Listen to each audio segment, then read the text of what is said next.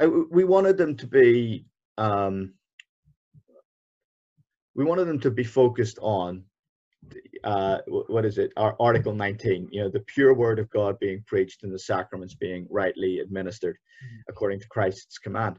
Uh, and and that's that's what we wanted to do. We wanted to be like a church, and so there there was a lot of talk about um, whether uh, did we want to be a, a, missional congregation, given given that evangelism was such a, an important driver for this.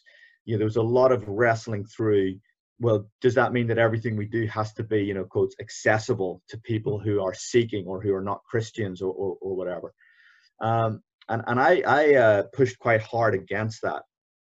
And this was actually, this was a point, I, I wouldn't say a point of friction, but it was certainly something that, that I think actually we're still having to discuss and navigate at the moment. Is this idea that uh, in order for a church to be an evangelistic community, there are, you know, we, we need to, to um, yeah, we need to do this thing where we, where we make everything accessible. So things like then we don't do communion because if you're not a Christian, communion is not acceptable. And uh, and in a way, we our our expectations of what happens when the Bible's being taught um, are very different because you know we're we're preaching evangelistically all the time, and we're not actually therefore necessarily building up the people of God um, because we've all, we're always preaching the gospel, which and I get the gospel builds up the people of God, but we're we're preaching it because there are people here who are not Christians and we want them to be. So the whole thing becomes really an evangelistic event.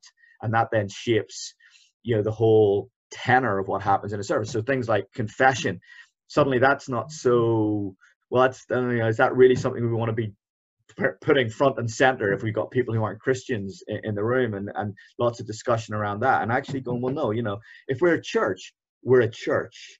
Um, and, and there's a real danger that we sort of, it's a bait and switch thing. When we do evangelism, we do something that's different to uh, you know normal church so people then become you know they they sign up to something thinking it's one thing and then we go ah no actually we do this other thing usually we were just you know putting a, a, a display on on the shop window for you um, and actually and, and sort of again it's about learning to have the confidence that these ordinary means of grace these structures of worship that people from all cultures and all the way through time have walked the same pathways in worship.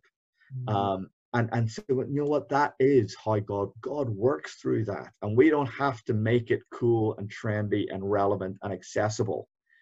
This is how God works. And it may not look, you know, and again, this is this is Anglicanism, isn't it? You know, it doesn't have to look exactly the same in every particular context, but the basic ingredients need to be there or it's not christian worship and if it's not christian worship then you need to ask what is it you're inviting people to come into and be a part of that's a huge issue for us as we're trying to you know when you're starting a church from scratch. I think when you inherit a church as a minister there's so much that's already going on and is already done. You can often feel hampered in a way by by what's gone before.